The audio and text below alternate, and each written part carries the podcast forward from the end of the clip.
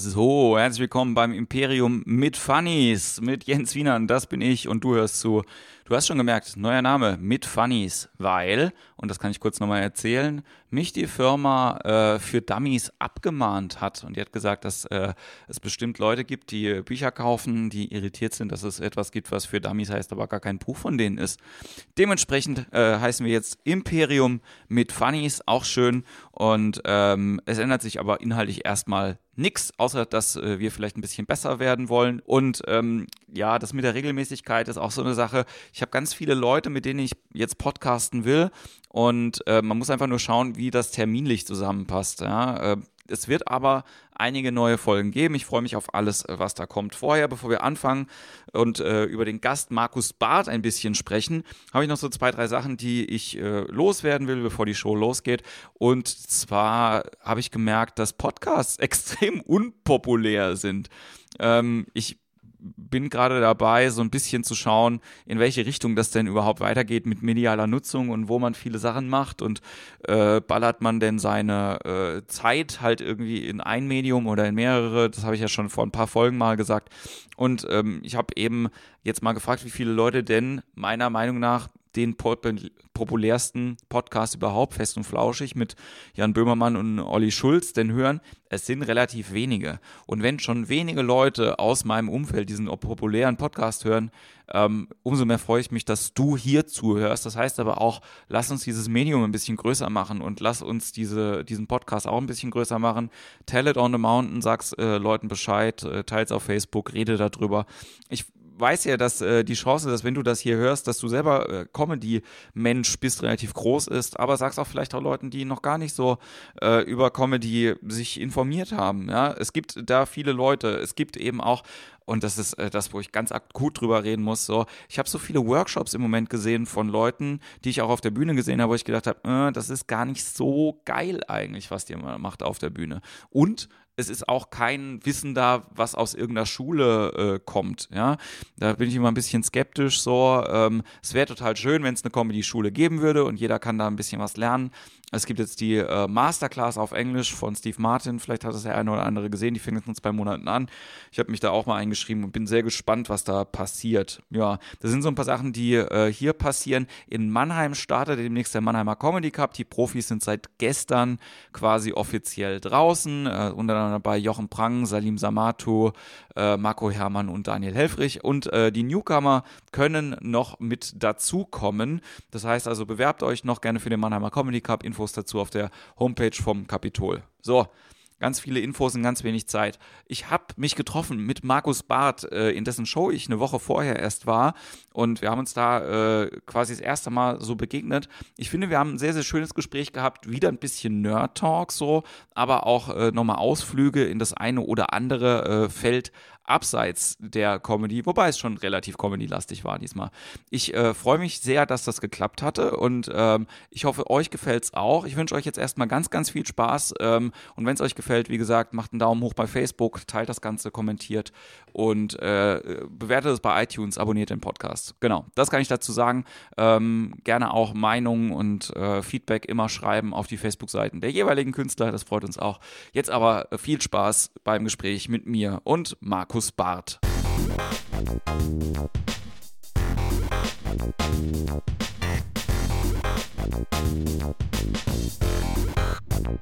Voll schön, Markus. Ich freue mich, dass du Zeit hast heute. Ja, ich, äh, ja total gerne. Ja.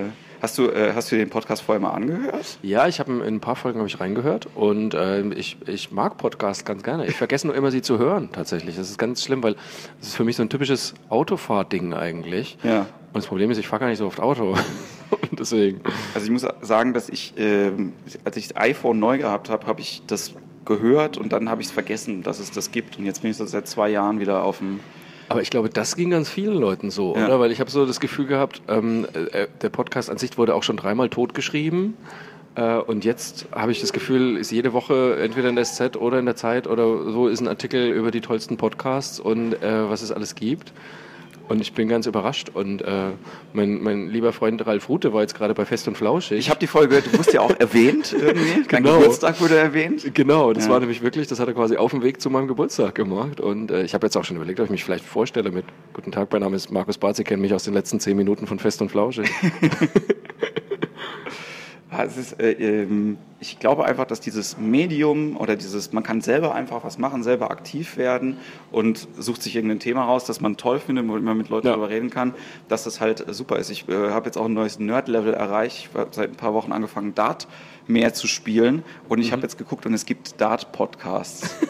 es gibt wirklich Leute, die sich über die Liga-Ergebnisse unterhalten und zwar jede Woche. So. Das ist äh, beeindruckend. Aber ich glaube, es gibt noch viel bescheuertere Sachen, wenn man da halt irgendwie. Ich finde es äh, ganz geil. Also, wo ich, wo ich drauf gekommen bin, war Freakonomics, äh, der Podcast aus Amerika. Das geht ja irgendwie so, das ist ja so ein ganz crazy Buch, was eigentlich über ja. Wirtschaft geht, aber dann auch wieder nicht. Und äh, der Typ, der das, äh, Steve Dubner, glaube ich, heißt er, äh, der macht halt auch einen Podcast dazu. Und die machen immer eigentlich wirtschaftliche Themen, was wirklich, also neben einem Sportteil, das erste ist, was ich aus jeder Zeitung aussortieren würde. Ja. Ähm, und aber wirtschaftliche Themen so geil aufbereitet, dass ich es total spannend finde. Und äh, da bin ich tierisch hängen geblieben und deswegen finde ich das ein geiles Medium. Also ich glaube auch einfach die, ne, man kann da verschiedene Ansprüche auch haben, wie man das macht. Wie gesagt, ne, so wir sitzen jetzt einfach hier mit dem Mikrofon in der Hand und es ist easy. Ein Kollege von mir, der, der braucht halt für jede Podcast-Folge braucht der vier Wochen Produktionszeit. Das ist halt einfach ein Hörspiel, was der da okay, gut, irgendwie ja. macht. Also die haben so einen so ein Wirtschafts-, äh, äh, Wissenschaftspodcast auch. Er ist Naturwissenschaftler, seine Freundin ist Geisteswissenschaftler und äh, das Ding äh, übersetzen sie auch immer auf Deutsch und Englisch halt okay. irgendwie und äh, haben jetzt aber auch nach einem Artikel in der Süddeutschen äh, einen gleichen Buchvertrag irgendwie angeboten ah, cool. zu nehmen. Ja. Siehst du, läuft doch. Und dann ist das irgendwie. Aber andererseits finde ich es ja gerade geil. Ich meine, jetzt äh, der geneigte Hörer kann das ja jetzt nicht sehen, aber wir sitzen jetzt hier einfach mit zwei Spielzeugmikrofonen in der Hand und ein iPhone auf dem Tisch da ja. und, und es geht trotzdem. Und ja, und ich glaube auch eben, dass die, äh, dass äh, das das Schöne, vielen Dank. Das Schöne heutzutage, dass es eben alles sehr niedrigschwellig ist, wenn du selbst äh, äh, Produzent werden willst. Absolut. Was ja. mich absolut äh, fasziniert, aber ich finde es auch erschreckend manchmal, weil man das auch so erwartet von Leuten, automatisch jetzt Sachen zu produzieren. Ne? Ja, aber so. guck mal, wenn wir jetzt beim Radio wären, äh, würden jetzt drei nervöse Redakteure noch nebendran sitzen, die hoffen, dass niemand was Falsches sagt und äh, dass auch genug Pointen drin sind. Und, äh, und so plaudern wir jetzt einfach und essen übrigens Käsesahne, die ja. gerade geliefert wurde. Du, du isst Käsesahne, esse äh, Limone das, Vollkorn. Ja, ist das? das nach Vollkorn sieht es gar nicht aus, sieht einfach aus wie so ein New York Cheesecake. Ich bin sehr gespannt. Ja, da unten ist ein bisschen ja. Ausreden, Vollkorn. Gelatine drin, aber gut. Teig ja, mit ähm, Redakteuren um mich rum, da würde ich gerne, also ich habe mir so ein paar Sachen natürlich überlegt, ich habe keinen Zettel, wo ich Sachen ablese, äh, es ist ja auch kein Interview, das heißt also, lass uns einfach irgendwie äh, ins Gespräch kommen. Und ähm, trotzdem fange ich immer so an, die Leute, die dich vielleicht noch nicht kennen, ja, ähm, kannst dich ja mal vorstellen und sagen, was du so machst. Ja, ja sehr gerne. Mein Name ist Markus Barth, ich bin äh, Autor und Stand-up-Comedian und äh, schreibe also äh, sowohl Drehbücher fürs Fernsehen als auch ähm, eigene Bücher und äh, trete als Stand-Up-Comedian auf. Mittlerweile mit meinem dritten Soloprogramm, das heißt Sagt Wer. Und ja, dann noch so ein paar Gemeinschaftsprojekte mit Freunden von mir auf der Bühne. Und ähm, das, das, das ist so mein Beruf. Du bist seit neun Jahren schon Stand-Upper, ne? Ich habe gedacht, ja, das, das ist viel. Ähm, also, ich habe dich noch nicht so lange auf dem Schirm. So. Ja. Aber ich verfolge diese ganze Szene auch, ähm, ja, wie gesagt, erst so seit sechs Jahren wirklich äh, sehr intensiv. Und es gibt so Leute, die haben dann irgendwie immer eine Präsenz und, äh, und dann gibt es Leute wie dich, die äh, jetzt vielleicht nicht ähm, sofort in den Medien halt irgendwie einem ins Auge springen, aber trotzdem. Das stimmt. Ähm, ich habe wohl mehr so ein Radiogesicht. Nein, aber ich meine, dass du ja, äh, wenn du das jetzt seit neun Jahren machst, dann hast du ja dein Publikum irgendwie äh, ja. trotzdem. Ja, ja habe ich auch tatsächlich. Und ähm, da bin ich auch sehr glücklich drüber. Das ist halt schon auch, also man braucht auch echt einen langen Atem. Das ist einfach, äh, ich, ich werde es nie vergessen, als ich angefangen habe, habe ich mich mit einem Agenten unterhalten und der hat dann auch wirklich so zu mir gesagt, so, ja, Markus, braucht die Welt denn noch einen Glatzkopf, der Witze macht? Und ich so, ah, okay, über meine Frisur habe ich jetzt irgendwie gar nicht nachgedacht dabei, ja. aber ähm, wenn man immer fragt, braucht die Welt das? Ähm, und natürlich kam dann auch gleich die, die Frage irgendwie, was ist denn der Unique Selling Point? Und ich so, jetzt bis auf, jetzt gehe ich erstmal auf die Bühne und äh, erzähle, was auch immer ich lustig finde. Und entweder es finden andere Leute auch lustig oder halt nicht. So. Aber also ich, den, auf dem Film sind ja ganz viele Leute auf der, auf der Produzentensicht, ne? die halt eben ja. sagen, brauchten wir noch, brauchen wir noch so einen Typen. Ne? Wir haben doch schon, wer war der andere Glatzkopf, den er, den er gemeint hat zu es dem gibt, Zeitpunkt? Es gibt tausend Glatzköpfe. Ich sagen, sind viele. Es gibt äh, Dietmar Bachmann, es gibt Lutz von Rosenberg-Lipinski, es gibt äh, Carsten Höfer, es gibt so viele Glatzköpfe in der... Es gibt Leute, denen die Haare ausgefallen sind in der Zwischenzeit. Rüdiger Hoffmann hat nicht als Glatzkopf angefangen. Stimmt, Rüdiger Hoffmann stimmt auch noch, siehst du? Aber ich, ähm, ich versuche das ja immer so ein bisschen runterzubrechen, einfach auf ähm, ne, den Beruf als solchen halt eben zu sehen und die Selbstständigkeit als solche. Ich habe mich gerade heute Mittag mit einer Freundin drüber unterhalten. Und ich glaube, wenn man in anderen Berufen selbstständig ist, dann kommt dann nicht jemand und sagt, braucht es hier noch einen Schlüsseldienst? So, weißt du? Also die, die Überlegung machst du dir dann selber, dass du halt irgendwie guckst? Naja, wobei, also ich war ja, ich habe mich ja, äh, als ich mich selbstständig gemacht habe, musste ich, tatsächlich, ich weiß gar nicht, ob es das noch gibt, musste ich vom Arbeitsamt aus äh, eine, eine selbstständigen, wie heißt denn das, so ein, so ein Seminar machen irgendwie ja. als Selbstständiger. Was total, also damals habe ich nur als Auto gearbeitet und nicht als ja. Comedian. Und es war aber halt völlig bizarr, weil ich saß dann da zwischen tatsächlich einem Schlüsseldiensttypen und einer Floristin. Und, äh, und die haben uns dann irgendwas erzählt, so wie man halt so ein, so ein Unternehmen jetzt aufzieht. Und dann hieß es auch gleich so, ja, gucken Sie sich mal Ihre Konkurrenten an und so. Und ich habe gesagt, also meine Konkurrenten, das sind zehn andere Autoren aus Köln, die ich alle kenne und mit denen ich regelmäßig abends in der Kneipe versacke. Ähm, die muss ich mir jetzt nicht groß angucken, die kenne ich schon. Also das war eine völlig bizarre Situation, weil, aber gut, was soll der Arbeitsamt dir auch sagen, wenn du sagst, okay, ich äh, mache mich selbstständig und schreibe nur noch Witze? Das ist natürlich jetzt nicht ihre Kernkompetenz, glaube ich. Was, ja, ich glaube, das Problem ist halt generell, dass dem, beim Arbeitsamt die Selbstständigkeit ja sowieso nicht so lieb ist. Ne? Also na, insgesamt in der Gesellschaft ist das, finde ich, immer noch so ein bisschen. Also ich glaube, man, man, man täuscht sich da immer, wenn man in einer Großstadt wohnt, wo man denkt so, ja, hier hat doch jeder ein Projekt und ja, ein ja. cooles Startup am Start irgendwie und, und das macht doch jeder. Und dann gehst du einen Schritt aus Köln raus oder aus Berlin raus und merkst so, äh, nee, ist schon eine Festanstellung, was die Leute wollen eigentlich. Und was auch die Eltern der Leute immer wollen. Ich wollte, Meine das, auch noch. ich wollte das auch immer. Ich wollte immer eine Festanstellung und habe gedacht, so, das ist auch alles gut. Mhm. Nachdem ich da irgendwie jetzt dann acht Jahre im Endeffekt gearbeitet hatte und am Ende vom Monat immer so wenig Geld übrig war, habe ich gesagt, dann kann ich auch was machen, worauf ich Bock habe, wenn ich kein Geld habe. Genau. So. Also, nee, das war wirklich so. Wenn schon kein Geld, dann mit guter Laune. Und, und seitdem läuft es besser. Ja. Also, also, das muss man, muss man halt auch sagen. So. Weil ich glaube halt auch der, im Büro ist es dann egal, ob du, ob du faul bist oder ob du dich halt irgendwie anstrengst. na, na, na. Äh, nee. Nein, du wirst eventuell, es kommt auf die Firma extrem Absolut, an. Aber ja. ne, ich habe äh, dann irgendwie in einem Projekt von der Stadt gearbeitet, öffentliche Stelle. Hm. Bis du da irgendwann mal äh, in eine andere Tarifgruppe halt dann irgendwie reinkommst. Absolut. Dann äh, da muss echt viel passieren. Hm. So. Nein, mein Traum, was heißt Traum überhaupt nicht, aber meine einzige Idee ähm, in der Schule war, na dann studiere ich jetzt halt Lehramt. So. Mhm. Weil ich meine, das ist nun mal auch der einzige Beruf, mit dem man einfach neun Jahre vorher konfrontiert war. Und, äh, und du denkst ja so, ah ne, das ist ganz cool, die haben doch schon viel Urlaub so und ähm, ja auch nur halbtags in der Schule und so. Also die ganzen Klischees, die man so vom Lehrerberuf hat, die kriegst du ja als Schüler so mit. Und dann dachte ich mir, nee, das ist geil, das ist eine total feste Anstellung und so. Und das mache ich jetzt irgendwie. Dann habe ich echt ein Semester Lehramt Englisch und Französisch studiert in München. Und auch nur, weil ich einfach Englisch und Französisch so gern gemocht habe. So. Und habe mhm. dann aber schnell gemerkt, also wenn ich es weiterhin mögen möchte, dann muss ich jetzt sofort aufhören zu studieren. Und das habe ich dann auch gemacht. Und das war, glaube ich, die beste Idee von allem. So. Und dann habe ich aber noch, noch viele schlechte andere Ideen äh, hinterher gehabt und habe Theaterwissenschaft studiert, was ich im Nachhinein auch echt also das unnützeste Studium der Welt. Also es, ich kann es gar nicht anders sagen. Das ist wirklich so, ich weiß bis heute nicht, warum, wirklich. Und, aber das Schlimmste war, ich meine, gut, für Leute, die irgendwie total theaterbegeistert sind, ist das bestimmt ganz großartig. Ich war halt an der Schule und hatte irgendwie Schülertheater ich gemacht. Ich sagen, zweimal den Othello in der, in der Generalprobe gesehen und dann... Nein, weißt du, ähm, Schülertheater halt irgendwie mit, mit äh, Musicals am, am, mit der ganzen Schule aufgeführt und so ein Rocky Horror Picture Show an der Schule gemacht und dann denkst du, ja, ne, ich interessiere mich für Theater so und dann kommst du nach München und alle fragen dich, oh, hast du schon die neueste Inszenierung von Kriegenburg gesehen? Und ich so, ich habe keine Ahnung, wovon ihr sprecht und alle haben auch die Theater heute abonniert, ich auch nicht.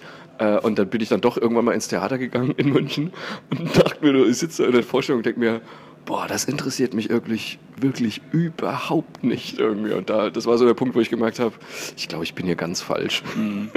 Nein, also das ist ja, es gibt wenige Sachen, die ich sehr, sehr oft sage, aber das eine davon, ich glaube, ich habe das erst verstanden, als ich äh, studiert habe und dann schon irgendwie im sechsten Semester war, dass ein Studium nicht dafür da ist, um dich auf irgendwas vorzubereiten, sondern dass du dir ein nee. Thema suchst, genau. das du möchtest und dann wirst du Experte in diesem Thema. Und ja. die Uni hilft dir dabei, Experte zu werden für dieses Thema. Nichts ja. anderes passiert. So. Nee, und ich würde auch heute heut im Nachhinein jedem, der anfängt zu studieren, würde ich sagen, such dir das Thema aus, was dich am meisten interessiert und studier das.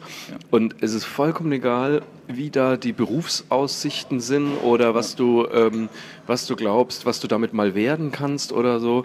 Äh, das ist alles scheißegal. Such dir ein Studium aus, das dich wirklich interessiert, ein Thema aus, das dich interessiert zieh das durch und danach machst du sowieso einen völlig anderen Job. Es ist, äh, es ist wirklich scheißegal. Also es, das ist nicht, das gibt's nicht mehr mit, äh, ich studiere das und das und dann werde ich das und das. das. Das, das weiß man vorher nicht. Und dann vielleicht wirst du es trotzdem und dann wirst du nach zwei Jahren aber nochmal was anderes, weil du es dir nochmal anders überlegt hast. Also deswegen, ich würde das heute wirklich nur noch rein nach dem Lustprinzip machen, weil ich glaube, auch nur dann kann man so richtig gut sein, wenn man einfach das macht, was einen wirklich interessiert und das knallhart durchzieht und dann mal guckt, was für ein Job daraus wird. Hast du schon immer geschrieben? Ähm, ich habe in der Tat schon immer irgendwie geschrieben, aber ich hatte nie gedacht, dass man damit Geld verdienen kann. Also dass okay. das ein Beruf ist so. Weil bei mir in der Schule war das halt so, ich war natürlich auch in der Schülerzeitung, wie man es halt so macht. Ähm, und dachte, okay, also Journalist, das ist offensichtlich ein Beruf. So, habe aber ja. auch gemerkt, das ist vielleicht jetzt nicht mein Traumberuf. So. Und dann habe ich halt angefangen zu studieren, eben erst Lehramt, dann Theaterwissenschaften. Und da habe ich dann ein Seminar belegt bei Bernd Sucher von der Süddeutschen Zeitung, der mhm. da wirklich einer der größten Theaterkritiker war. Und der dann aber auch sehr schnell gemerkt hat, also da ging es ums Theaterkritiken schreiben, und ich glaube, der hat auch sehr schnell gemerkt, das Theater nicht meine Welt. So. und hat dann irgendwann zu mir gesagt, Herr Barth, schreiben Sie doch mal eine Glosse so, oder ja. ne, irgendwas Lustiges. Und das habe ich dann auch gemacht und habe einen riesen Spaß dabei gehabt. Und da hat er zu mir gesagt, so, ja, ich glaube, das sollten Sie beruflich machen. So. Und ich habe gedacht, der, der, kann doch nicht Quatsch schreiben und dafür Geld verdienen. So. Und dann habe ich aber ein Angebot gekriegt von der Wochenshow hier, Sat 1 Wochenshow, zu schreiben. Und da war immer noch so der Punkt, dass ich dachte, ja, das ist ja gut, aber damit kann man doch, dafür kriegt man doch kein müssen, Geld. Da müssen wir, müssen wir ein bisschen ja. detaillierter drüber reden. Okay. Ich, dann habe ich ein Angebot bekommen von der Wochenshow. Das wäre, das, also im Kopf. Der Sprung war zu schnell. Von vielen Leuten ist das dann irgendwie so, und dann sitzt du dann daheim und ist dann schon lustig und dann klingelt das Telefon. Nee, also sowas nicht. Es war, ich war tatsächlich Fan der Wochenshow. Ich fand die ja. total geil damals und ähm, damals war ja auch Internet und so, das ging ja da gerade erst los. So, dann bin ich wirklich in den Computerraum der Uni München gegangen und bin mal auf die Homepage von der Wochenshow gegangen. Ja. Und habe gesehen, die veranstalten irgendwie einen Workshop und suchen Nachwuchsautoren. Und äh, da habe ich mich beworben, habe dann wirklich zum ersten Mal in meinem Leben Sketche geschrieben. Ja. Ähm, die habe ich dann dahin geschickt. Das war Kraut und Rüben. Ich würde ja echt diese Bewerbungsmappe heute gerne nochmal sehen, muss ich ehrlich sagen. Ähm, und dann war dieses Seminar, ähm, dieses Gag Academy und war witzigerweise wirklich 50 Meter Luftlinie von wo wir jetzt gerade sitzen, okay. ähm, wurde das veranstaltet. Das ist wahrscheinlich äh, auch noch im, im, selben Spirit heutzutage die Grimme Akademie, ne? Also das ist daraus so ein bisschen entstanden. Das Grimme. Institut war nämlich auch da mit, äh, mit drin und hat da mitgemischt. Und äh, ja, das war ein Wochenende. Und das Lustige ist, echt meine Lieblingsgeschichte da immer noch, ähm, da, also dieses, dieses Wochenende hat Geld gekostet. Da hat man irgendwie, ja. keine Ahnung, 100 Euro gezahlt. Also ich weiß es nicht mehr. Ähm, Mark damals wahrscheinlich noch. Und ähm, dann bin ich wieder nach Hause und dann habe ich einen Anruf gekriegt von dem Producer der Wochenshow, der gesagt hat, magst du mal zwei Wochen bei uns schreiben? Ja. Da habe ich gesagt, äh, ja, von mir aus. Und dann hat er so gesagt, ja, das wären dann äh, 2000 Euro. So. Und dann habe ich aufgelegt und habe meine beste Freundin angerufen und gesagt, äh, Käthe, ich würde da wahnsinnig gern mitmachen, aber ich habe die Kohle nicht. Dieser alte Las Vegas-Witz eigentlich. Das ist ne? wirklich, das klingt total erfunden und ausgedacht, aber es war genau so. Ja. Und, und Käthe hat nur zu mir gesagt, du hast das ganz falsch verstanden. Das ist, äh, du kriegst Geld dafür. Und ich so, echt, was Witze schreiben? Und dann bin ich da hingefahren und habe das gemacht und dann haben sie mir halt einen Vertrag angeboten. Und du hast zu dem Zeitpunkt aber, äh, kamst du aus München, du kommst aus Bamberg ursprünglich. Ich bin in Bamberg ne? geboren, genau, ich ja. habe in München studiert und ich war da auch in München noch eingeschrieben so und äh, dann habe ich halt diese zwei Wochen da gemacht und dann bin ich zurück und dann, wie gesagt, hatten sie mir einen Vertrag angeboten. Da habe ich noch schnell meine Zwischenprüfung in Theaterwissenschaft fertig gemacht. Das ja. Studienbuch habe ich heute noch zu Hause im Schrank stehen, falls man es irgendwann mal braucht. Äh, und dann habe ich aber bei der Wochenshow angefangen und dann bin ich hier geblieben in Köln. Sehr, schön. Dann warst du quasi, also bis zum, bis zum Ende von der Wochenshow auch mit dabei? Nee, oder? Mhm. Ich war zwei Jahre bei der Wochenshow. Mhm. Also ich habe da ein halbes Jahr gearbeitet, dann wurde ich da äh, Chefautor mit, mit Rolf Karte zusammen und dann habe ich das noch anderthalb Jahre gemacht. Und dann ähm, sind ja auch schon ein paar äh, Comedians gegangen und ich bin quasi so äh, in dem Jahr, wo auch Bastian Pasewka gegangen ist, bin ich auch gegangen. So. Okay. Da bin ich dann so, was guckst du? Habe also Firma gewechselt und äh, auch Comedian gewechselt quasi. Ja. Habe dann mit Kaya lange Zeit gearbeitet und ähm, bin dann in der Firma geblieben. Das war damals noch Sony Pictures. Und bin dann so ein bisschen, habe dann Sechserpack als nächstes entwickelt mit ja. Rainer Bender zusammen und auch die ersten zwei Staffeln, glaube ich, geschrieben und, ähm, und dann so ein bisschen in die Sitcom-Ecke da rein äh, ja. gerutscht bei, bei Sony Pictures. Das, und, das ja. ist ganz lustig. Also ich ähm, äh, wirst das auch, würdest das auch hören, wenn du jeden Podcast gehört hast. Über Sechserpack habe ich immer so ein bisschen gelästert in der, in der, in der Zwischenzeit. So, ich habe das ein bisschen revidiert, weil ich letztes Jahr die Nina Vorbrot irgendwie äh, äh, kennengelernt habe. Ja ähm, die ich unglaublich sympathisch und nett halt einfach auch finde. Und wenn man jemanden Super, dann mag, dann mag man ja nicht mehr sagen, so, hm, das ist jetzt nicht so cool. So. Ähm, aber es ist, äh, ich, mich hat das immer also gewundert, so, ähm, was das, gab es ein Vorbild irgendwie für, nee, für Sechserpack? Nee, überhaupt nicht. Wir wollten einfach so viele Sketche wie möglich rausballern. Ähm, Nee, gab kein Vorbild. Es war einfach nur, es äh, war ja gerade so diese Zeit, da war Lady Kracher auf der einen Seite und ähm, was ja auch eine Adaption war, damals mehr oder weniger von, von Smack the Pony. Ja. Und ähm, also da gab es ein Vorbild zumindest. Äh, und dann gab es äh, die dreisten drei. Ich weiß gar nicht, ob es dafür ein Vorbild gab. Und, ähm, und da dachten wir, ja, jetzt machen wir dann halt sechs. das Konzept mit drei Leuten ist sehr, sehr gut. Wir machen es doppelt so gut. Ja, und dann haben wir aber echt ähm, ja, pro Staffel, ich weiß nicht, wie viele hundert Sketche rausgehauen natürlich. Wie, viel, wie viele Leute war, wart ihr beim zu Schreiben? Zweit. Krass. Ja, also wir haben die ersten zwei Staffeln haben wir wirklich nur zu zweit gemacht. Danach wurde es dann alles aufgesplittet, da hatte ich dann auch echt nichts mehr mit zu tun. Ähm, und dann wurden noch sehr viele andere Autoren auch dazugeholt. Aber die ersten zwei Staffeln haben Rainer Bender und ich zu zweit. Ich kann, ich kann, ich bin nicht so, nicht so firm damit und kann jetzt irgendwie sagen, welcher Inhalt irgendwie in, in welcher Staffel halt irgendwie war und weiß dann nicht irgendwie, äh, was mir dann besser oder, oder, oder nicht ja. gefallen hat. So, ich weiß auch nicht mehr. Kann ich das, äh, kann ich das ganz schlecht äh, sagen. Aber hat es dir, also hat's dir Spaß gemacht, das zu machen? Ja, total. Also ich meine, es ist, ähm, nee, das hat wirklich Spaß gemacht, das zu schreiben. Ähm, es ist dann oft so, ja, Klar, da sitzen natürlich auch noch Producer dabei und Redakteure und ähm, die finden dann auch nicht alles geil. Und ähm, dann sind teilweise Sketche, die du einfach unfassbar lustig fandst, äh, die dann auf einmal rausfliegen und du ärgerst dich unglaublich. Aber andere Sachen wurden dann gedreht und die du auch lustig fandst. Und ähm, das Lustige ist, dass ich mich wirklich an nahezu nichts mehr erinnere von Sexerpack. Das, das, aber das, das, das war wirklich so ein, ein unfassbarer Drill da. Wir saßen jeden Tag da und haben jeden Tag drei bis vier Sketche geschrieben. Jeder. Ja. So. Und ähm, also das ist, äh, heute finde ich es total unglaublich, muss ich ehrlich sagen. Aber ähm, deswegen, ich habe das komplett gelöscht. Also die Festplatte, ich könnte dir keinen einzigen Sechserpack-Sketch gerade aufzählen. Echt nicht. Ja, so einen Klassiker, glaube ich, braucht man immer, wo man, wo man sich dran festhält und sagt, das, den mochte ich gerne, den fand ich, äh, fand ich irgendwie richtig, richtig gut. Hast du zu dem Zeitpunkt hier, also ne, auch wenn es kein Vorbild gab, aber ähm, dich, dich mit, mit äh, so anderer Sketch-Comedy irgendwie auseinandergesetzt, was es irgendwie auch international halt irgendwie gab? Oder war das dann irgendwie auch so, dass du einfach gesagt hast, ich mache jetzt das, was ich lustig finde? Ja, es war schon das, was das ich lustig fand irgendwie. Also ich habe ähm, auch da muss man sagen, war es noch nicht so richtig mit, äh, ich gucke mir einfach mal bei YouTube das und das an, weil mhm. das war einfach noch nicht so ähm, in, der, in der guten alten Zeit.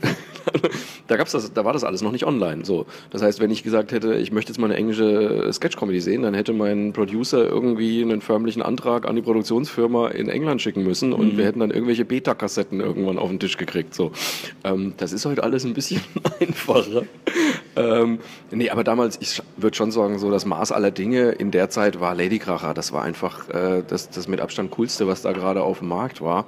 Ähm, war aber auch ganz klar, dass, dass wir was anderes machen werden. So. Äh, ähm, einfach weil wir Anke Engelke auch nicht hatten.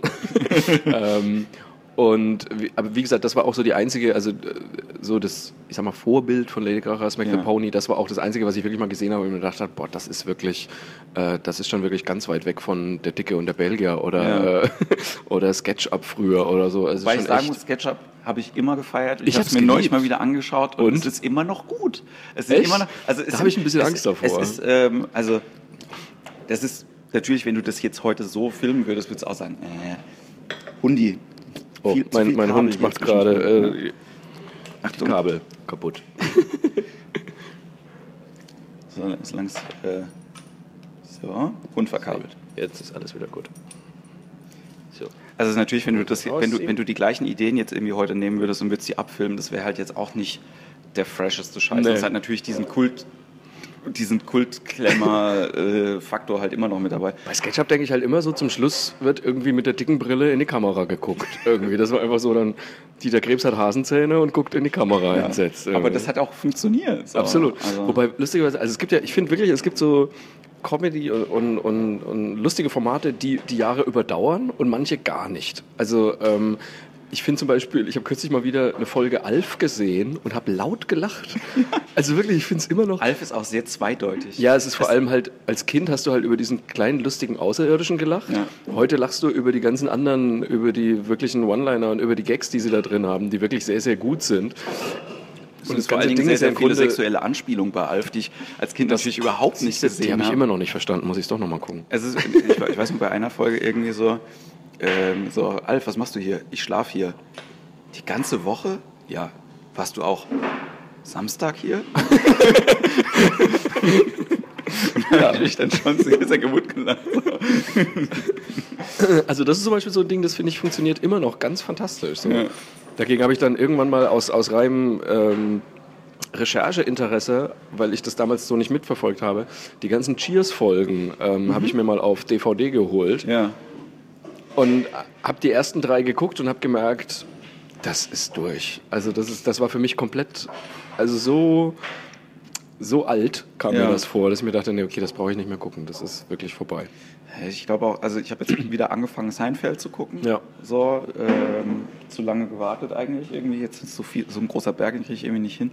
Ähm, ich bin, ich, ich bin ja so auch Live-Comedy einfach verhaftet. So. Ja. Also ich würde, glaube ich, klar, wenn man jetzt halt irgendwie äh, ein paar Leute halt irgendwie dabei, äh, dabei sind, wo man halt sagt, irgendwie, ihr seid cool und hier ist Geld und schreibt doch eine, schreibt doch eine Sendung, dann würde ich das auch machen. So. Ja.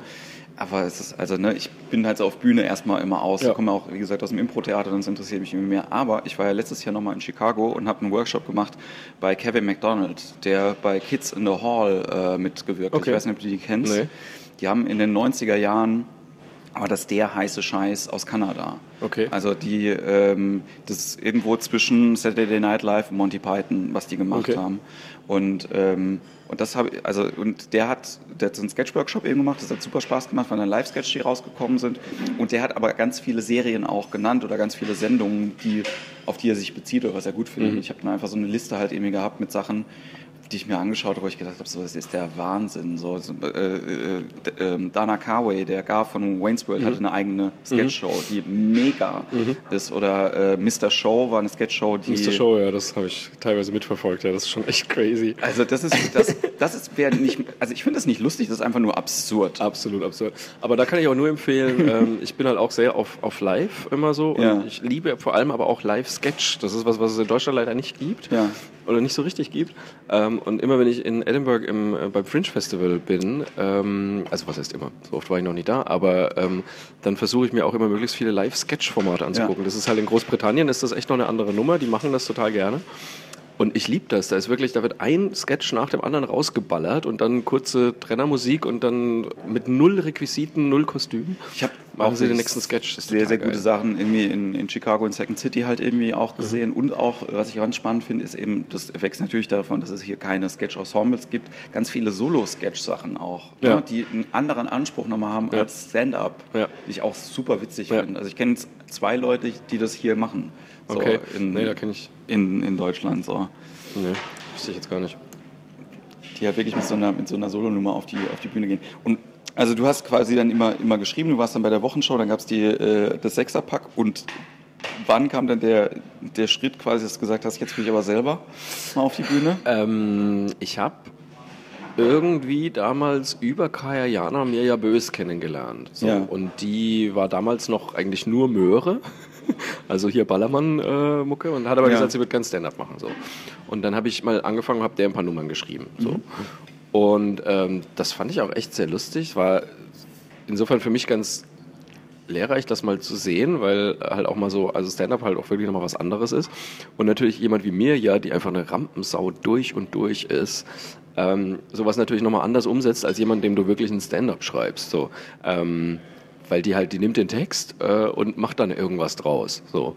Und ähm, die kann halt unfassbar mit Leuten reden und, und die sofort verbrüdern von der Bühne aus runter so. Und dann, wenn du Glück hast, sagt sie auch noch einen von deinen Pointen, die du ihr geschrieben hast. So.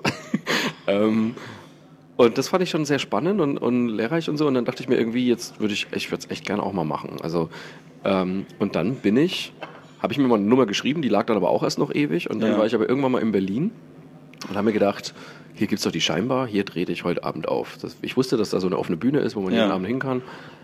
Und dann bin ich da hingegangen und habe äh, meinen ersten sieben Minuten Auftritt gemacht. Und ähm, das hat irgendwie Spaß gemacht. So. Und dann war ich aber trotzdem danach noch mal ein halbes Jahr lang nicht auf der Bühne, weil ich einfach keine Zeit hatte.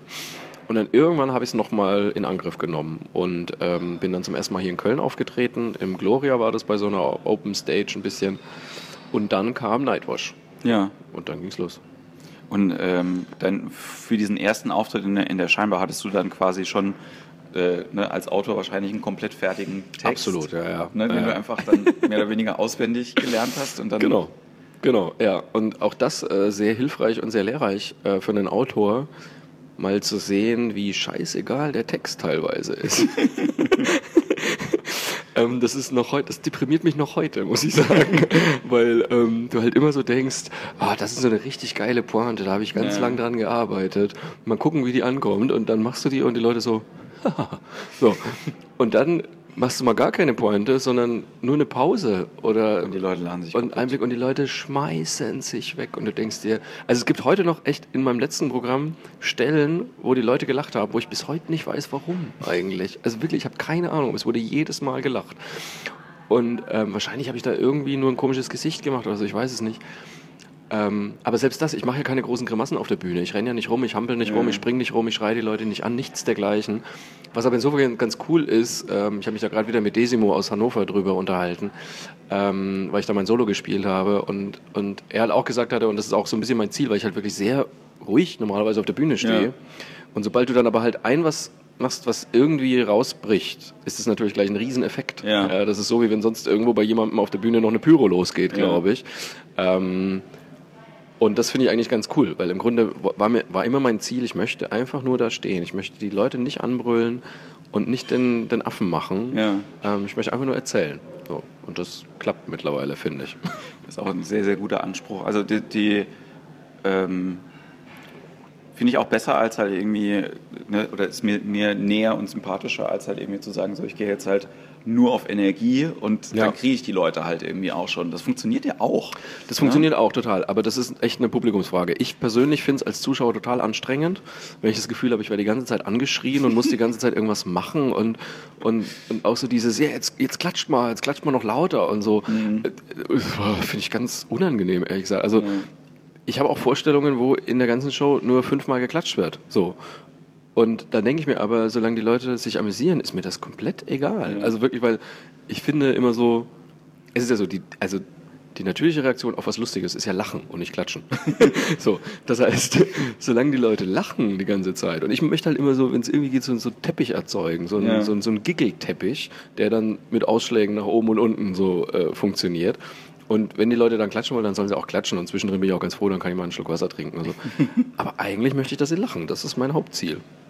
Hast du, äh, hast du, äh, das ist jetzt schon quasi sehr fachspezifisch, aber ähm, ne, ähm, in der Zeit, wo du das jetzt machst, irgendwie in den letzten neun Jahren, hat sich das dann verändert, wenn du, wenn du über die über dein Material halt irgendwie vorher guckst, wenn du jetzt ein neues Programm halt irgendwie äh, entwickelst oder ähm, guckst du auf Sachen wie Gagdichte oder sagst du jetzt halt irgendwie, ähm, mir ist das wichtig, über, über das und das Thema irgendwie zu sprechen. Ne? Also ich habe ja den Show äh, jetzt gerade gesehen, ja. auch halt irgendwie der Schluss von der Show mit dem Schlaganfall von deinem, von deinem Mann zum Beispiel. Ja.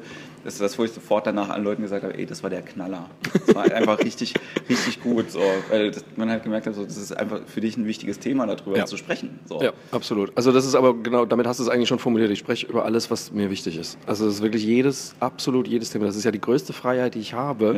Und die weiß man vor allem zu schätzen, wenn man vorher fürs Fernsehen gearbeitet hat, ähm, dass ich wirklich alles, was ich machen will, auf der Bühne machen kann. Das ist, ähm, das kann man gar nicht hoch genug schätzen eigentlich, weil das ist wirklich, und ich bin mittlerweile auch der, wirklich der Ansicht, wenn ich was lustig finde, dann ist es auch lustig. Also dann ist es ja schon mal zumindest für mich lustig. Und ich weiß aber auch, wenn ich es dann noch schaffe, es richtig zu präsentieren, und das ist dann die große Herausforderung, dann wird es auch für die Leute lustig. Und jetzt konkret mit dem Schlaganfall war es ja. halt so, ähm, natürlich, als das passiert ist, also kurze Erklärung, mein Mann hatte vor zwei Jahren einen Schlaganfall so und äh, geht ihm aber wieder sehr gut. Ähm, und als das passiert ist, war natürlich Humor wirklich ganz weit weg ja, ja. von uns. Also das, da findest du nichts lustig erstmal, da bist du wirklich nur besorgt die ganze Zeit. Wenn du dann aber merkst, okay, es ist gut gegangen, wir hatten Glück, es ist alles wieder okay, ähm, dann werden dir auf einmal so die Dinge bewusst, die doch auch irgendwie witzig waren. Ja. So. Und, und, und da habe ich dann gedacht, das muss ich verarbeiten eigentlich. Und das habe ich dann auch gemacht. Und ich habe es dann zum ersten Mal in der Zugabe in Düsseldorf ausprobiert, das weiß ich noch, im Savoy. Und ähm, und das war genauso, wie ich es mir gedacht habe. Der erste Moment, wenn ich halt sage, mein Mann hat einen Schlaganfall, die Leute fallen halb vom Stuhl und erstarren ja. irgendwie, äh, weil sie damit halt gar nicht rechnen. Und dann kommen ja aber schon auch relativ schnell ein paar Gags hinterher. Und das ist dann, man nimmt ihnen dann so ein bisschen diese diese Schwere nimmt man dann halt schnell ja. wieder. Und ich glaube, das ist auch ganz wichtig, weil es geht mir nicht darum, einen medizinischen Vortrag zu halten oder die Leute irgendwie zu Tränen zu rühren. Die sollen ja schon lachen. Ja, ja, also ich, ich, kann, ich kann das super nachvollziehen. Ich äh, habe das auch schon ähm, jetzt mit mehreren Leuten irgendwie auch diskutiert. Ne? Meine Mutter ist vor anderthalb Jahren gestorben so und noch auf der Palliativstation waren so viele Sachen, wo ich halt irgendwie auch ne, dann gemerkt habe, so in dem Moment war, ne, war die Sorge eigentlich vorbei, ja. Ja, sondern ganz viel Druck war halt irgendwie auch weg, ne, Lungenkrebs gehabt und so. Ja. Und ähm, und dann war halt irgendwie schon automatisch wieder der, der Anker und die Flucht halt irgendwie ins Komische. So. Und da sind so viele Sachen irgendwie auch hängen geblieben ja. danach, wo ich gedacht habe, so, eigentlich würde ich da gerne eine Nummer drüber machen, aber ich bin noch nicht gut genug, um das zu delivern auf der nee, Bühne. Das glaube ich sofort. Und es gibt auch, ähm, also ich glaube, vielleicht ist es gar nicht mit gut oder nicht gut genug zu, zu tun, sondern es ist mehr so, du brauchst einen gewissen Abstand einfach dazu. Ja. Und du brauchst, manche Dinge brauchen einfach ein bisschen, bisschen, bisschen verheilen und bis man auch irgendwie was Lustiges drin finden kann halt. Und ähm, das Ziel ist nicht, dass du auf der Bühne stehst und brichst in Tränen aus. Nee, also, das kann nicht sein. Nicht, überhaupt nicht. Und, und, aber sobald du das Gefühl hast, jetzt ist der Punkt erreicht, wo ich es lustig finde, kann ich nur sagen, mach's unbedingt, weil es, ist, es gibt kein Thema, über das man nicht sprechen darf. Ähm, natürlich kann man auch über Tod sprechen, warum denn nicht? Also ich finde ich find nur, man muss es halt schlau machen. Das ist immer so mein Anspruch. Ich möchte nicht einfach einen, einen dummen Gag über Krankheit, Behinderung, Tod machen oder so. Weil ich glaube, der wird schon funktionieren. Ja, ja, da habe ich keinen Bock drauf. Das, eine, das quasi meine eigene persönliche Schule, die ich jetzt irgendwie gemacht habe, weil am Anfang, als ich angefangen habe mit Stand-Up, ne, ich habe wie gesagt Schreiberfahrung gehabt und habe gedacht, so, okay, ich schreibe jetzt einfach die Gags, wo ich weiß, dass die Leute die Pointe nicht kommen sehen und automatisch bist du bei Todbehinderung, Krankheit, irgendwie Frauen, Kinder, so. Und das wollte ich gar nicht. Weißt, ja. also ich wollte, das war nicht, nicht das, worüber ich rede. Und die Leute waren dann so, was erzählt er denn da? Das ist ja, ja unangenehm. Ja? Und, das, und das hat jetzt gedauert, irgendwie zu merken, ah, okay, cool, ich kann eigentlich über die Themen sprechen und ich kann auch den Gag eventuell benutzen, aber ja. erst wenn die Leute verstanden haben. Ich finde, ähm, bei, bei, mir selber, ich habe überhaupt kein Problem damit, wenn, wenn so ein Gag auch kommt, auch ja. ne, über diese schlimmen Themen, sage ich jetzt mal. Ähm, aber ich bin schon so gestrickt, ich frage mich dann schon, warum jetzt? Warum, warum jetzt dieser Gag? Ist es jetzt wirklich nur der Schockeffekt? Weil ich finde, so ein Schockeffekt nutzt sich wahnsinnig schnell ab. Ja. Also das ist einfach, wenn du dann halt den fünften Behinderten-Joke gemacht hast, ähm, wirst du einfach, glaube ich, eher unsympathisch, weil die Leute sich fragen, ja, kannst du noch was anderes? Genauso, ich, ich habe jetzt gerade, weiß nicht, ob du es gesehen hast, bei Netflix das äh, neue äh, Special von Amy Schumer. Ähm, Hast du nicht gesehen? Leather Special. Ist jetzt erst ein paar Tage online. Ja. Habe ich gestern reingeguckt und es geht wirklich die ersten 15 Minuten nur über ihre äußeren Geschlechtsmerkmale, sage ja. ich mal so. Und dann habe ich ausgeschaltet, weil ich mir dachte, das ist für mich kein Tabubruch mehr. Ja. Weißt du, ich meine, das ist so, ja, mein Gott, dann red halt darüber. Ich kann auch über Penisse reden die ganze Zeit, aber es ist, ich finde es nicht, ich finde es nicht wahnsinnig mutig, muss ich sagen. Und ich finde es dann irgendwann auch nicht mehr lustig, weil ich mir denke so, warum? Warum muss ich das jetzt genau wissen, wie es bei dir da unten aussieht? Ich möchte es gar nicht. Ja, eigentlich. ich glaube, das ist, also, ne, ich, ich kommt halt immer drauf an, wer mir das irgendwie erzählt. Also ich finde Amy Schumer schon cool, aber ich bin jetzt nicht so der Riesenfan. So, ne? Anders also so von den ganzen Schockleuten mag ich eigentlich immer noch am meisten Anthony Jeselnik, so, weil du weißt vorher, dass er über, dass es irgendeinen Krebsjoke oder irgendwas mit, mit harten Drogen zu tun hat oder Tod oder ist wurscht. Und trotzdem bist du überrascht. So, und das ist ja auch eine Rolle, die er da halt irgendwie spielt. Aber ich finde zum Beispiel, so. also mir ist es total aufgefallen bei Jimmy Carr, da war ich in, in Edinburgh auf mhm. seinem Soloprogramm. Und ähm, das ging auch wahnsinnig lang für so ein äh, britisches Soloprogramm, weil die sind ja gerne mal nur eine Stunde irgendwie. Ja. Er hat, glaube ich, echt fast zwei Stunden gemacht. Ähm, und da sitzt du die ersten paar Minuten drin und denkst dir, oh, oh, geil, oh nein, das hat er nicht gesagt. Oh. Und dann aber irgendwann merke ich, dass ich müde werde dabei und, und denke mir so, ja, naja, jetzt mach doch mal noch was anderes irgendwie. Und was bei mir total dazu kommt, ähm, ich bin, ich brauche irgendwie Wahrheit auf der Bühne. Ich mhm. möchte, wenn ich zwei Stunden einem Programm sitze, möchte ich von den Leuten was erfahren. Und wenn ich einfach merke, und das merke ich gerade echt krass, gerade bei jüngeren Kollegen, wo ich merke, okay, ihr habt wirklich wahnsinnig viel äh, Ricky Gervais gesehen und Louis C.K. habt ihr geguckt und so. Und die machen dann quasi dieselben Witze. Und ich denke mir, Junge, das ist alles erfunden. so. ja. Und, und ich, ich stehe dann immer da und denke mir, erzähl doch mal ein bisschen was über dich. Ich würde gerne mal echt wissen, wer du bist. Es sei denn, man ist halt, man geht als Kunstfigur auf die Bühne. So, das ist ja auch völlig in Ordnung. Ja? Äh, das kann auch wahnsinnig lustig sein. Aber wenn jemand so tut, als würde er jetzt echte Geschichten aus seinem Leben erzählen und ich merke aber bei jeder Pointe, nee, das ist alles gelogen, dann bin ich so ein bisschen enttäuscht, weil ich mir echt denke, ich glaube, die Leute unterschätzen das, dass ihr eigenes Leben echt genug äh, Material liefert. Ja. So, du musst gar nicht groß erfinden. Ich, ich glaube, es ist, das ist halt aber auch ein Prozess, ne? halt irgendwie sich da, sich da drin, also ne, der, der Beruf des Stand-up-Comedians ist ja äh, so, so, komplex halt irgendwie und du erfasst das ja halt auch gar nicht, was, ja. du, was du da halt irgendwie alles machen musst und alles beachten musst. Ja. Und es geht ja dann nicht nur, wie du vorhin gesagt hast, darum, was du selber machst, sondern das ist ja auch nochmal publikumsabhängig, je nachdem, Absolut, halt irgendwie äh, wo ja, du das die, üben kannst. Die Gelassenheit muss man sich natürlich auch erstmal erspielen irgendwie und die habe ich auch bei Weitem noch nicht. Das, also gerade wenn ich neues Material ausprobiere, bin ich hochsensibel natürlich, weil dann spielst du es irgendwie und denkst dir, oh Gott, das hat gar nicht funktioniert, schmeiß ich sofort weg. So. Also das, das wäre früher so gewesen. Mittlerweile gebe ich jedem Text mindestens drei Chancen, sag ich mal, äh, und denke mir so, okay, bei dem Publikum hat es jetzt nicht funktioniert, probieren wir es mal beim nächsten.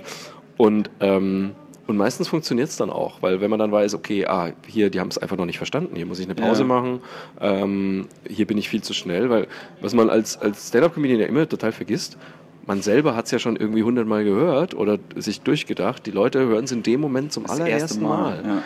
Und die brauchen teilweise Zeit. Das ist vollkommen normal. Das hat nichts mit dumm oder schlau zu tun, sondern das heißt einfach nur, die haben den Gag noch nicht so oft gehört wie du. Und deswegen muss man ihnen echt ein bisschen Zeit geben. Ja, und ich glaube auch da ist es, äh, ne, was das Bogen zu dem, was wir vorher gesagt haben, mit dem, mit dem Studium. Ne? Also wenn ja. du dich ganz viel mit einer Sache auseinandersetzt, dann gehst du automatisch davon aus, dass der andere das doch auch wissen muss. Ja, ja genau.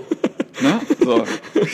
Und äh, gerade am Anfang, ich weiß nicht, ob es dir auch so geht, war ich dann so, dann bin ich echt sauer geworden, weil ich mir dachte, warum versteht ihr diesen Witz nicht? Das ist doch der geilste Gag, äh, der mir jemals eingefallen ist und ihr versteht ihn nicht, ja. Und dann irgendwann merkst du so, also zum ersten ist nicht jeder Gag, den ich geil finde, auch automatisch ja. total geil. Und zum zweiten merkst du halt so, ja, vielleicht haben sie einfach, weil ich danach zwei Sekunden später schon den nächsten Gag gemacht habe, hatten sie gar keine Zeit darüber zu lachen. So, da muss man auch mal ein bisschen fair mit dem Publikum umgehen. Ja, also ich habe ja das Glück, dass ich ganz viele äh, äh, so Shows moderiere, irgendwie bei mir daheim, moderiere Kunst gegen Bars und so. Mhm. Und da ist es jetzt nicht so, dass ich mir immer die fünf Minuten als Slot für meinen Stand-up halt irgendwie nehme. Aber was ich halt mache, ist, ich erzähle einfach den Leuten und gucke, verstehen die das Thema? Mhm. Also sind die interessiert an dem Thema? Ja. Da brauche ich noch gar keine Gags haben, sondern ja. ich gucke einfach, wenn ich darüber jetzt irgendwie spreche, hören die mir zu oder hören die nicht? Und das merkst du einfach. Ja. Also unabhängig davon, ob sie lachen oder nicht. Und das finde ich das immer schon ganz schön, halt irgendwie dann zu wissen, ah, okay, gut, jetzt über äh, das Thema äh, Katheterbeutel auf Festivals rede ich jetzt halt nicht mehr, weil das anscheinend die Leute, also ich finde es lustig, ja. Aber, ja, vielleicht aber, bist du immer das falsche Publikum dafür gehabt. Aber die, die, Leute so im Publikum sind so, uh, so, naja. Und dann weiß ich halt, okay, gut, das will ich halt nicht, ja. ja. Man will halt Leute unterhalten und was, äh, was Schönes auch. Äh, also ich habe ich weiß nicht, ob du mir da zustimmen würdest, weil es ist ja immer so, man redet sich ja gerne mal ein bisschen schön nach dem Motto, ah, das war halt aber auch echt kein gutes Publikum irgendwie, was da saß. So. Und ich habe mittlerweile, und ich vertrete echt diese These auch gegen all meinen Kollegen, ich bin mittlerweile festen Überzeugung, es liegt nie am Publikum.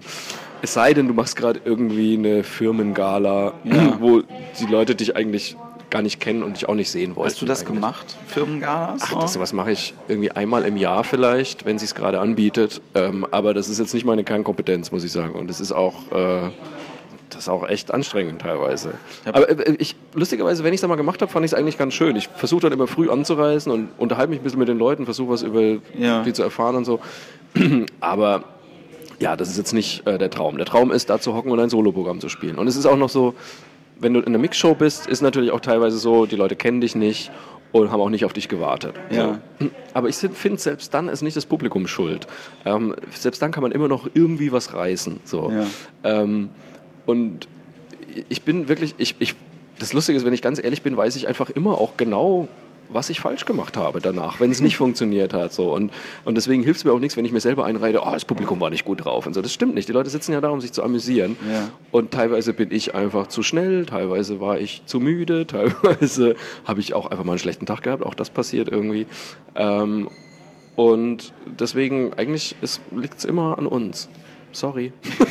ich, ich finde es ja auch ganz gut, weil du vorhin gesagt hast, auch mit der Wahrheit. Mir fällt es auch einfacher, jetzt halt eben mit dir zum Beispiel äh, zu reden und äh, weil ich nach dem Programm so ein bisschen das Gefühl habe, ich weiß, wie du tickst. Ne? Ja. So, also, und das sind ja jetzt nicht halt irgendwie, jetzt jetzt ja nicht deine Biografie oder sonst, aber allein halt irgendwie, ne, ich weiß, dass du Fremdsprachen halt irgendwie magst, ne, Kultur ja. interessiert bist, ne, also ein bisschen was über, dein, über deine Lebensumstände und das ist natürlich dann auch einfacher anzudocken an einer Person als äh, jetzt bei, keine Ahnung, einem Ausbilder Schmidt, ja, so, wo ich dann halt irgendwie vielleicht würde dann da sitzen. Er ist halt eine Kunstfigur. Ne? Ja, meine, genau. äh, auch er ist ein total netter Mensch, wenn du ihn privat triffst, aber natürlich erfährst du über die Kunstfigur erstmal nichts über äh, die Person ja. dahinter.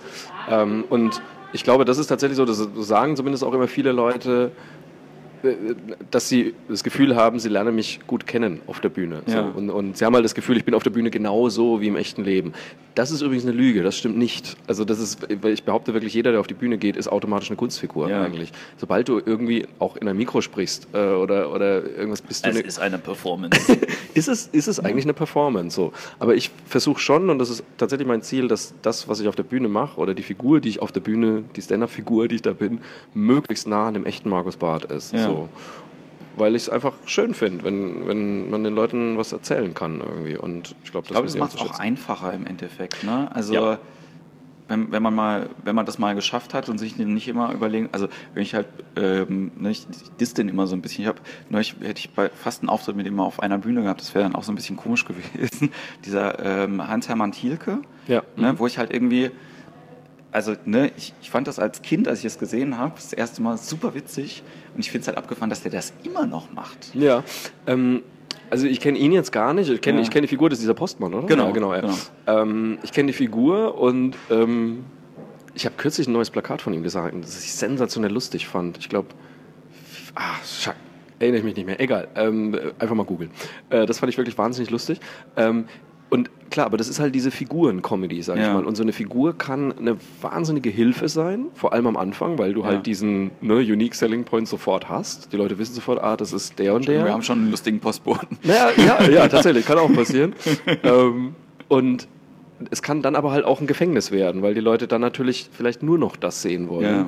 Und dann sagst du irgendwann, boah, ich habe keinen Bock mehr auf den Postboten und willst das ablegen vielleicht. Also ich weiß jetzt nicht, wie es bei Hans Hermann naja, ist. Also ich glaube, glaub, bei, bei, bei Cindy ist das äh, bestimmt so. Ne? Ich glaube, also das war, also ich kenne sie ihn auch nicht, aber äh, das war bestimmt so ein bisschen ein Punkt, wo sie gesagt hat, sie hat keinen Bock mehr irgendwie den, Weil es abgefahren ist halt so, ich engen Anzug find, anzuziehen. Ich finde die halt, also die Figur von Cindy geht mir immer unglaublich auf den Sack, aber wenn ich die Ilka mal in einem Interview gesehen habe, ja. ohne Schminke, ohne den Anzug, fand ich die mega sympathisch und mega ja. lustig ja. auch.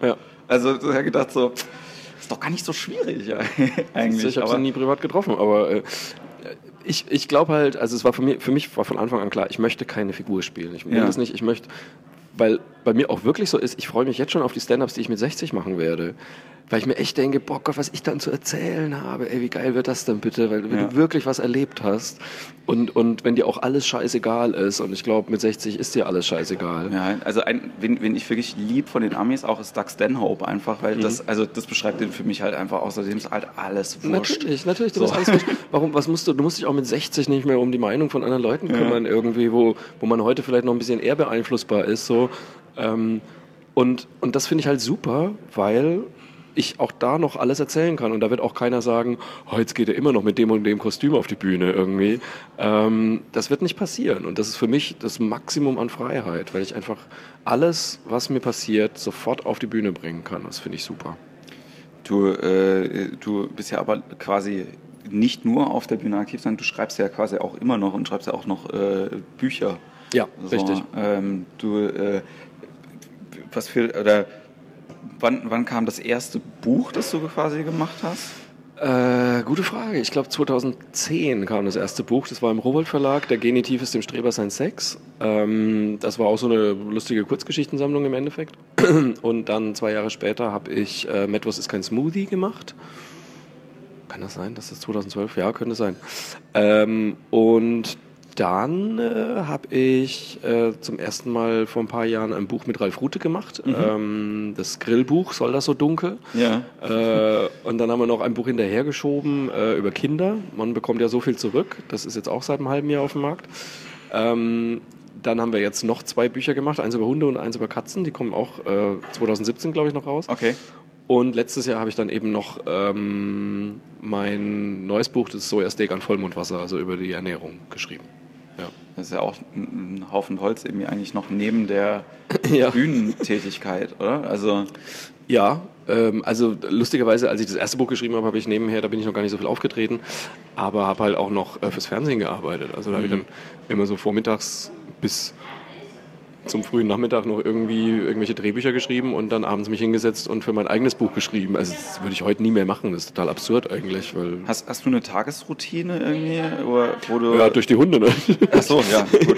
ähm, nee, ich bin, ich bin totaler Frühaufsteher tatsächlich. Ich bin wirklich immer sehr, sehr früh wach. Äh, und äh, gehe dann erstmal mit den Hunden raus und, und dann ist eigentlich so der Vormittag immer, wo ich wirklich schreibe. So. Und wenn ich abends einen Auftritt habe, dann schreibe ich halt irgendwie bis mittags und ähm, dann lege ich mich nochmal hin oder was auch immer und dann mache ich abends meinen Auftritt. So, das ist so. Also eigentlich schreibe ich wirklich jeden Tag irgendwas. Ähm, entweder für mein Stand-up oder für ein Buch oder fürs Fernsehen. Irgendwas wird immer gemacht. Was machst du fürs Fernsehen im Moment noch?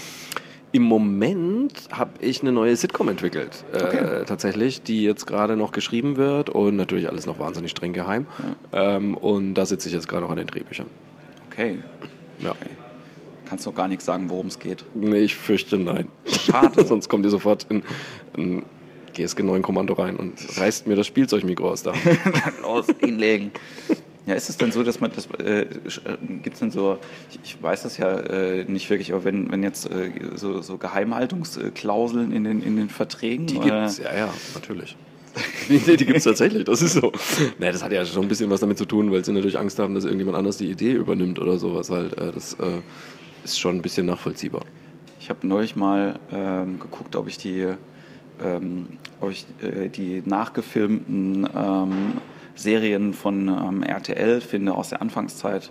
Die haben ja quasi ah, die haben ja, ähm, eine schrecklich nette Familie. Haben sie ja übersetzt, richtig. Einfach genau. quasi ja. genau die gleichen Folgen nochmal in einem eigenen hässlichen Studio nachgedreht. Das ging voll in die Hose damals. Das war, das war ich glaube, das hat sogar auch Sony Pictures gemacht irgendwie, bis sie dann gemerkt haben, okay, das funktioniert nicht.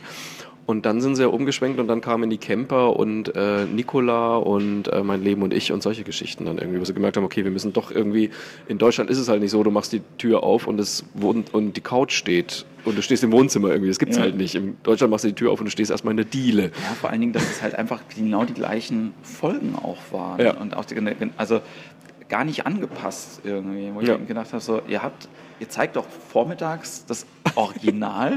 Warum muss ich mir das dann im Spätprogramm nochmal auf Deutsch mit deutschen Schauspielern, die ich nicht kenne und mache? Na, ich glaube, sie haben schon gedacht, dass die Leute da besser andocken halt. Also ich meine, auch sowas wie eine schrecklich nette Familie war, so viel ich weiß, in Deutschland jetzt nie so der absolute Überflieger quotenmäßig.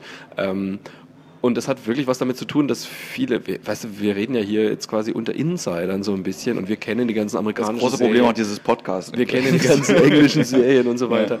und, und unterhalten uns über Comedians, von denen noch nie jemand was gehört hat irgendwie. Und, und das ist, das vergisst man dann immer, dass ganz viele Leute da halt nicht so in der Thematik drin sind. Ja. Und ähm, die, da, da ist man schon froh, wenn sie sich die großen deutschen Comedian-Namen merken können halt irgendwie. Und was auch ganz normal ist, weil die andere Sachen zu tun haben um sich, als sich irgendwie den ganzen Tag um sowas zu kümmern. Ja, ich, also das, ich glaube, das ist, das ist so mein Knackpunkt im, halt im Moment. Das, also ne, man möchte ja nicht, dass der dem Konsumenten unterstellen, dass er doof ist halt irgendwie, aber ich glaube, du sagst das schon richtig. Leute wollen sich nicht so kümmern um das, was er halt irgendwie da. Äh nee, weil, weil das hat nichts mit doof zu tun, sondern es ist einfach mangelndes Interesse. Also ich meine, Ne, ich meine, jetzt jemand, der einfach im Büro arbeitet und kommt abends nach Hause, der macht den Fernseher an und guckt dann halt, was da ist. So, der hat nicht den ganzen Tag Zeit, sich bei Netflix zu erkundigen und bei YouTube zu gucken, was gerade heiße Scheiße in Amerika ist und sich das dann irgendwie äh, runterzuziehen oder so. Ich glaube, es würde die Leute auch nicht so interessieren. Also ja. das. Nee, und da, da, kommen, da kommen wir wieder auf diesen, diesen Deutschland-Aspekt dazu. Die Leute wollen gerne einen Anknüpfungspunkt haben irgendwie. Also ich meine, ich habe die Camper echt konnte ich nicht so gut gucken, muss ich zugeben. Das ist ja. jetzt nicht meine Lieblingsserie. Aber es war natürlich für Deutschland absolut perfekt. Also es war wirklich, damit konnten die Leute sich super verbinden. Superstau ist auch immer noch eins von meinen Lieblingsbeispielen so für, okay, hoher Identifikationsgrad, relativ geringem Niveau. Ritas Welt war auch, das war einfach Deutschland pur. Also das, und deswegen hat das so gut funktioniert, glaube ich, weil da die Leute merken, ja, das ist jemand aus meinem Leben, so eine kenne ich, die hockt bei mir auch um die Ecke an der Kasse irgendwie. Äh, und, und deswegen hat das funktioniert. Ich glaube auch unter dem, unter dem Aspekt ist halt auch sowas wie, äh, ne, wie Stromberg halt irgendwie auch so natürlich. Ähm, ich, ich, das, ich kann mir das auf Englisch, kann ich es mir ganz schlecht angucken, weil der Fremdschämfaktor einfach so hoch und unangenehm halt irgendwie ist. So, das ging im Deutschen einigermaßen immer, aber klar, das ist halt die, diese, der, der, der Schwerpunkt im Laufe von der Serie ist ja dann halt auch ein anderer, ne? Halt irgendwie, das ist ja. halt eben nicht nur aber auch Stromberg, zumindest in den ersten Staffeln, muss man jetzt auch mal sagen, war bei der Fernsehausstrahlung ich hoffe, ich sage es falsch, es war nicht der Riesen-Mega-Erfolg äh, in, in der Fernsehausstrahlung. Ähm, und es war klar, dass alle aus der Branche haben sofort geliebt und fanden es ganz großartig. Ähm, aber für den krassen Zuschauer, das kam dann, glaube ich, echt so später über die DVD-Verkäufe irgendwie und dann sehr viel übers Internet, denke ich auch. Äh, da wurde das dann zum Erfolg, weil natürlich gerade so die jüngeren Leute, ich meine, es ist ja auch einfach Fakt, wer guckt denn noch, ich, wer, wer sagt denn noch, ich setze mich abends um 22.15 Uhr hin und gucke eine Folge davon? Mhm. Also, ich mache es nicht. Wenn mich irgendwas ja. interessiert, gucke ich es am nächsten Tag irgendwie äh, auf dem Rechner. Ein, ja, stimmt. Der einzige, wo ich das mache, ist, äh, ist Vox, weil die eine scheiß Mediathek haben. So. Bei, bei, so, okay.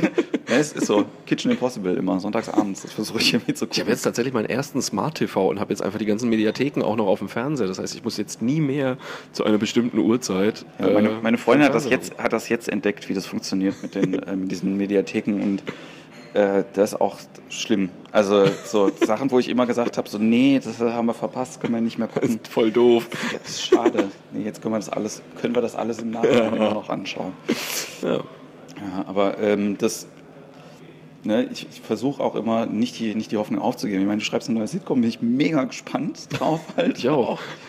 ähm, und ich glaube halt einfach auch, dass ähm, gerade durch, durch den Smart TV, durch Netflix, durch die Niedrigschwelligkeit halt irgendwie von, äh, von amerikanischem Material, die Leute äh, vielleicht jetzt nicht irgendwie interessierter sind in dem, was sie dann halt irgendwie machen, aber einfach halt ähm, auch sagen, ich gucke lieber das jetzt so, ja. ne? Ich bin nie mehr das. Und manchmal kann man den Leuten nur vor den Kopf gucken. So. Also in meiner eigenen Familie, das beste Beispiel, ich bin dann immer nach Hause gekommen irgendwie und meine Eltern saßen dann immer vom Fernseher und haben dann unser Charlie geguckt. ja, oder, oder halt hier Robby die Robbe, wo ich dann echt gedacht habe, so, ihr seid doch nicht dumm. So, ich habe also früher ich, auch die Schwarzwaldklinik geguckt und fand es ganz großartig. Die Frage ist ja, warum. Und dann habe ich ja immer gemeint, so, Vater, warum guckt ihr den Scheiß denn? Er gemeint so, finde die Landschaft halt schön. So, weißt du, also es geht halt null um die Handlung. So ich habe kürzlich tatsächlich, weil ich habe früher als Kind auch immer das Traumschiff geguckt. Mit ja. meinen Eltern zusammen natürlich. Das war das, also wenn ein Traumschiff kam, hat man ein Traumschiff geguckt. So. Ja. Und jetzt irgendwann bin ich mal wieder, habe ich aus Versehen in eine Folge, in eine neue Folge Traumschiff reingeschaltet, so relativ neu. Und dachte mir auch so, boah, warum haben wir das denn geguckt damals irgendwie? Weil das, also die Handlungen und so, das ist ja schon, also Das ist schon echt alles ähm, sehr speziell, sage ich jetzt mal. So. Wobei man auch sagen muss, dass es ja von der, von, also ne, äh, ich bin, ich war ein riesen Loveboat-Fan früher. Fand ja, stimmt, habe ich auch geguckt. Loveboat und Loveboat war halt einfach nur eine halbe Stunde und ist eigentlich zu lange einfach nur gezogen. Ja. Ne? Das ist ja im Prinzip für so eine längere ja. Loveboat-Folge einfach für 90 Minuten und da reicht es halt einfach nicht. Die Charaktere halt nicht spannend genug. Und die es ist ja, muss man jetzt einfach sagen, es ist ja immer noch eine der erfolgreichsten Fernsehreihen, die es jemals gab bei uns, glaube ich. Aber ich glaube, es hat wirklich auch was mit diesem oh, Fernweh und die schönen Landschaften und so. Also wie ja. dein Vater sagt, das ist gar nicht so falsch, glaube ich. Ähm, und ja, und dann ist halt noch ein bisschen Herzschmerz an Bord. Mehr braucht man nicht für einen Samstagabend oder wann es lief. Gab, es gab auch Serien, ne, wo ich dich kom schon komplett vergessen habe, wie meine Schwester so jetzt wieder äh, rausholt. Ähm, so Sterne des Südens. So eine, Sterne des Südens. Das war so eine, so eine Serie über vor. Animateure. Ah, es gab doch auch mal eine, da war auch irgendwas mit Sternen, da hat Oliver Pocher mitgespielt. Wie hieß das denn nochmal? Habe ich vergessen. Das weiß ich nicht mehr. Aber das fand ich auch ganz witzig, als sie es halt irgendwie angeschleppt hat, das habe ich auch komplett vergessen. Und dann so also ich stelle mir das dann halt irgendwie vor aus der Zeit, dann halt irgendwie, das muss dann so 95, 96 gewesen sein, wo dann auch so ein Redaktionsmeeting war, irgendwann, ey, ich habe eine super Idee, wir machen eine Serie über so Animateure an so Urlaubsorten. Und die Leute sagen dann, ja, super. so, gibt's noch nicht. So, und danach machen wir noch eine Serie mit so Windsurfern. Ja. Auf so einer, ne? Ich glaube, Windsurfer, das war die mit Oliver Pocher tatsächlich. War das die? Verdammt, ich überlege jetzt die ganze Also es, war, Zeit. die, es, war, äh, es gab eine, wo Wayne Carpendale mitgespielt hat und die das sollte andere, mich wundern, wenn Olli Pocher da und dabei die andere, wo, ähm, ich vergesse immer den Namen von dem Schauspieler, der bei äh, diesem Weihnachtsdrama Mehrteiler Anna irgendwie den Jungen im Rollstuhl gespielt hat. Oh, ja, ja, ja, ja. Aber ich vergesse den Namen von dem Schauspieler. Patrick Bach, nee, war das der? Nee. Patrick Bach, doch, genau, Patrick ja. Bach, siehst du. Ja, und der, der hat, glaube ich, der hat äh, in einer von diesen beiden Serien auf jeden Fall mitgespielt. Das gibt es auch nicht mehr, den Weihnachtsmehrteiler, ne? Schade. Das fand ich toll. Patrick Picard und, und Anna und äh, was es da alles gab. Aber früher war das, das war so eine Institution früher mal. Hat man sich angeguckt, ne? ja, ja. Und Anna war ja ein Riesenerfolg. Ich habe das nie geguckt, glaube ich. Heute habe ich Anna geguckt, ne? Ich habe das, äh, was, was glaube ich an den Erfolg von Anna anknüpfen sollte, mit dem ähnlichen Konzept war ja dann irgendwie äh, Endstation Babystrich. Auf Sat 1. Christiane F. nee, nicht Christiane F. Wie hieß das denn? Das hatte so das, äh, auch so einen Frauennamen und dann irgendwie Endstation Babystrich. Nathalie. Nathalie. Endstation Babystrich. Oh, und dann gab es ja noch zwei weitere Ach, Filme. Ja, ja. Weil das so erfolgreich war. Babystrich 2. Ja, ja, ja. Babystrich versus Predator. Ja, man, man weiß ja nicht, was da noch kommt. Ah, super. Ähm, also ähm, schreibst du denn, du schreibst jetzt im Moment die Serie, du, dein Buch ist gerade draußen. Äh, hast du denn schon neue Sachen irgendwie im, im Äh, Petto? nee, nee, weil ich nämlich tatsächlich beschlossen habe, ähm, jetzt mal ein halbes Jahr Auszeit zu nehmen. Ähm, also ich bin jetzt wirklich noch bis Ende März hier und dann äh, sind wir einfach mal ein halbes Jahr lang weg. Die schöne Klasse, ich bin dann mal weg. Nee, dann habe ich jetzt versucht zu vermeiden. Ja. Ähm, nee, wir, wir machen tatsächlich erstmal Urlaub und dann ähm, äh, in Südamerika und dann kommen wir wieder und steigen in unseren kleinen Campingbus und fahren wohin auch immer wir wollen. Und dann gucken wir mal, was daraus wird. So. Und Wie, wie lange seid ihr in Südamerika? sechs Wochen. Pra- Planung für eine Route schon? Eigentlich oder? nur Argentinien bisher. So. Also wir wollen wirklich Argentinien sehen. Wir haben da Freunde, wollten wir mal besuchen und äh, gucken da mal ein bisschen rum. Und ja, und dann, wenn wir wiederkommen, schauen wir mal. Also es ist jetzt wirklich sehr gut getimt. Mein letzter Auftritt ist am 31. März und mein erster Auftritt ist am 1. Oktober. Okay. Das heißt, alles dazwischen ist, äh, ist jetzt gerade, steht zur Verhandlung. Das, das freut mich sehr, dass das. äh, Also, äh, wenn man Mich fragen auch, was, was, was macht denn dein Mann, dass der da auch einfach sagt, ein halbes Jahr? Äh, bin- der ist im Endeffekt äh, Banker, also der arbeitet in Frankfurt und ähm, hat da jetzt sehr viele freie Tage angespart und ja. Super. Sehr, sehr, also das, das freut mich ja äh, unglaublich. Habt, habt ihr dann einen eigenen Campingbus euch gekauft? Ja, ja. Wir haben, äh, den haben wir jetzt auch schon seit zehn Jahren. Ähm, echt, also es ist offiziell ein Wohnmobil, aber es ist so das kleinste Wohnmobil, das du kriegen kannst. Es ist halt gerade so, also das erste Modell, wo eine Toilette drin ist. So Okay. kannst du- ähm, und ähm, für uns reicht aber wir sind beide ja echt nur so laufende Meter und deswegen ist das ganz cool. Also wir, für uns passt genau und äh, damit werden wir dann durch Europa fahren. Finde ich sehr, also, ähm, wenn, wenn man, aber wenn, man, wenn ihr schon vor zehn Jahren einen Camper gekauft habt, Ja. dann, äh, dann ist ja aber quasi diese Liebe zum Campen wahrscheinlich dann schon viel älter, oder?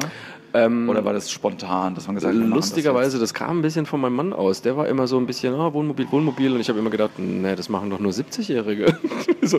Und dann äh, haben wir uns einmal ein Wohnmobil gemietet Ja. und sind damit nach Frankreich gefahren und fanden es beide einfach total geil. Und ähm, dann kamen wir wieder und haben gesagt, okay, jetzt jedes Mal eins mieten ist auch ist eigentlich teurer als ein kaufen tatsächlich. Ja. Ähm, und dann haben wir uns eins gekauft und äh, das haben wir jetzt seit ja, über zehn Jahren und äh, fahren damit regelmäßig in Urlaub und fahren dann aber auch mal irgendwie am Wochenende irgendwie nach Holland damit und oder auch einfach mal in die Eifel. Ja. ähm, und ja, macht einen riesen Spaß. Und jetzt wollen wir zum ersten Mal so mal gucken, wie lang, weil es ist wirklich sehr klein. Also wenn, also es kann sich immer nur einer bewegen in diesem Auto. Dann, wenn sich einer bewegt, muss der andere sitzen. Ich bin noch ein bisschen gespannt, wie das so wird, wenn man vier Monate da so miteinander aufeinander Ich, ich, ich sehe schon, das ist einfach nur das nächste Programm. Quasi. Das wird mit Sicherheit da reinfließen. Also ich habe auch schon äh, in der Tat äh, Termin ausgemacht fürs nächste äh, Solo-Premiere Ende 2018. Das heißt, äh, eigentlich kann ich ja jetzt schon wieder anfangen zu sammeln. ja. Und ähm, ja, da wird mit Sicherheit viel von dieser Reise auch drin sein, glaube ich. Ich finde das äh, total, ich wüsste, dass ich meiner Freundin den größten Gefallen auf der Welt tun würde, wenn ich irgendwann so Wohnmobil halt irgendwie vor der Tür stehen, äh, stehen würde. Die ist totaler Fan, ich finde das mega geil. Wir waren jetzt ein paar Mal irgendwie in so, also nicht mit dem Wohnmobil unterwegs, sondern so ähm, so feste Mobile Homes. Auch geil. Ja. Und das ist der Knaller. also ich, als ich das erste Mal das gemacht habe, so, hallo, also ne, wir waren so oft in Ferienwohnungen gewesen, ja. wo dann halt irgendwie den Scheiß irgendwie äh, genauso an der Backe hast und gedacht, das ist ja super. Also wenn jetzt nicht gerade der Strom ausfällt, das ist wirklich perfekt. Ist Meine Lieblingsgeschichte, das haben wir nämlich auch einmal gemacht in, äh, in Schottland, äh, Bunkrew Caravan Park, werde ich nie vergessen. Mhm. Ähm, da hatten wir auch so ein Mobile Home quasi und die hatten eine Gasheizung drin. Und äh, das, das war so ein Gas, so ein Gasheizkörper, wo du auch wirklich die Flamme gesehen hast, halt, ja. ja.